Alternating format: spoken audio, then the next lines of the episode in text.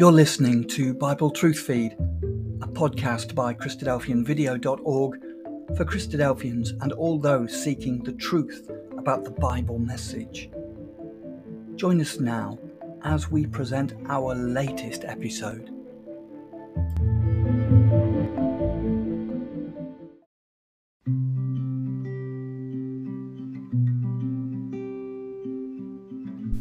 Welcome to Thought for January the 25th.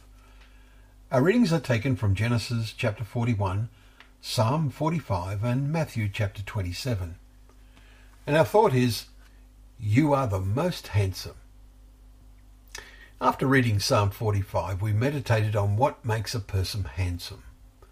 As the psalm proceeds, it becomes evident that several verses are prophetical of our Lord.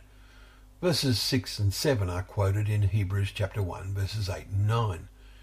In the psalm, they read, your throne, O God, is for ever and ever. The sceptre of your kingdom is a sceptre of uprightness. You have loved righteousness and hated wickedness. Therefore God, your God, has appointed you with the oil of gladness beyond your companions. This puts the relationship between the Almighty and His Son in its true perspective. But are verses 2 and 3 also prophetical of Jesus? You are the most handsome of the sons of men. Grace is poured upon your lips. Therefore God has blessed you forever. Gird your sword on your thigh, O mighty one, in your splendour and majesty. This, of course, is in contrast to Isaiah 53, which is so evidently prophetical of the Lord, when it says that he had no form or majesty that we should look to him, and no beauty that we should desire him verse 2. The solution to this contrast is twofold. The words that follow in the psalm, You are the most handsome, are grace is poured upon your lips. Therefore God has, and this reminds us of Peter's words, Let your adorning be the hidden person of the heart, with the imperishable beauty of a meek and quiet spirit, which in God's sight is very precious. 1 Peter 3 and verse 4. God will reward this kind of beauty. We read yesterday how because Joseph was handsome in form and appearance, Genesis 39 verse 6, it proved to be to his disadvantage. But today we saw a contrast when they quickly brought him out of the pit, chapter 41 and verse 14. And when he had shaved and had new clothes, he was brought before Pharaoh. Exalted to a position of honour before Pharaoh, did not these developments foreshadow in type first the humiliation and then the exaltation of Christ? They also foreshadow the experience of true believers who, especially in certain parts of the world, struggle with opposition against the true way of life in Christ. This opposition is spreading as, even in this country, the government is more inclined to pass permissive laws and seek to punish those who ignore them and even speak against them.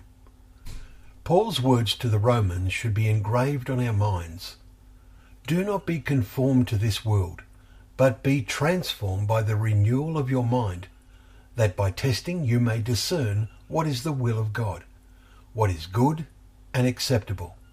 Chapter 12, verse 2. Our daily reading of God's Word enables us to properly perform the testing and become handsome in mind and be ready for the time when our Lord will gird his sword. Well, thank you once again for joining us for Thought for the Day, where together we can open up the pages of God's Word as we remember they are a lamp to our feet and a light to our path.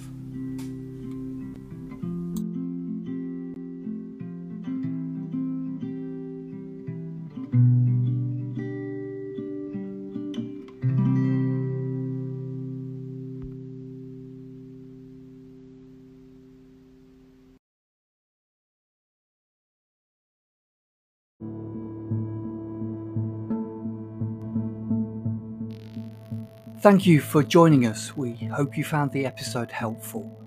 Don't forget, most of these episodes are also available as videos on our video channel, cdvideo.org.